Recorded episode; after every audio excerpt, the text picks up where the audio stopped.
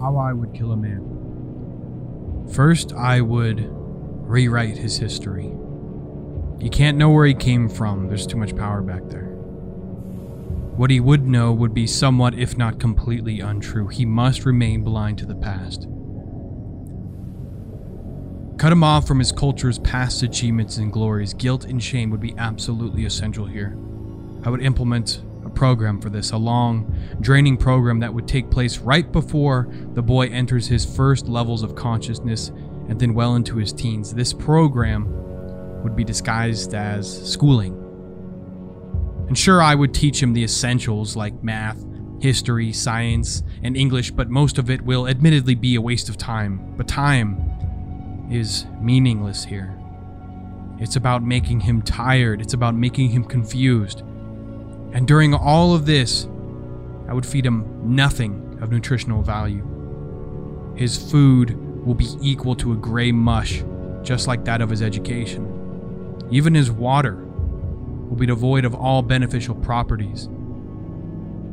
And also, I must admit that the idea of infusing his water with an undetectable tranquilizer would also be impressive. Anyways, most are already dead well before graduation, but if they aren't, further measures will be taken, and they will be just as easy as the first. At this point, he's very numb and disorientated. He believes he's escaped. He believes that he can now be free. But this, of course, is an illusion.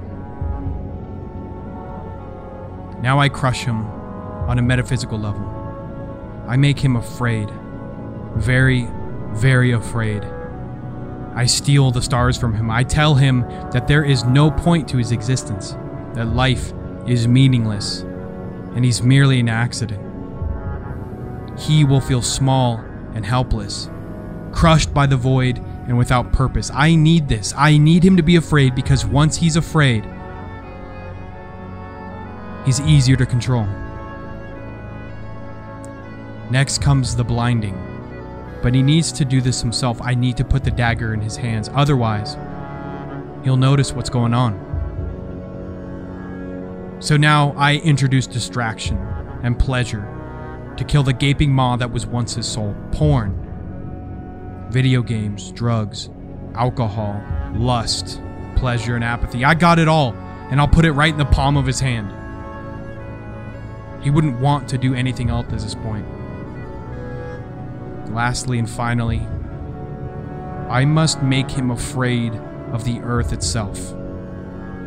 I'll tell him that the ice is melting or that there's another plague. I'll make him afraid of germs, things that he can't see. I'll make him afraid of trees. I'll make him afraid of even the air itself. I'll make him afraid of nature. I will make him afraid of who he is.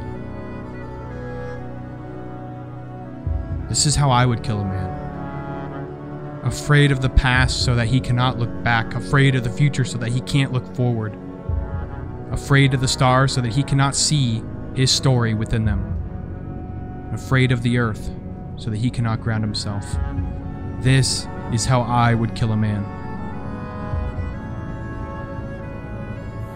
This is how we kill men.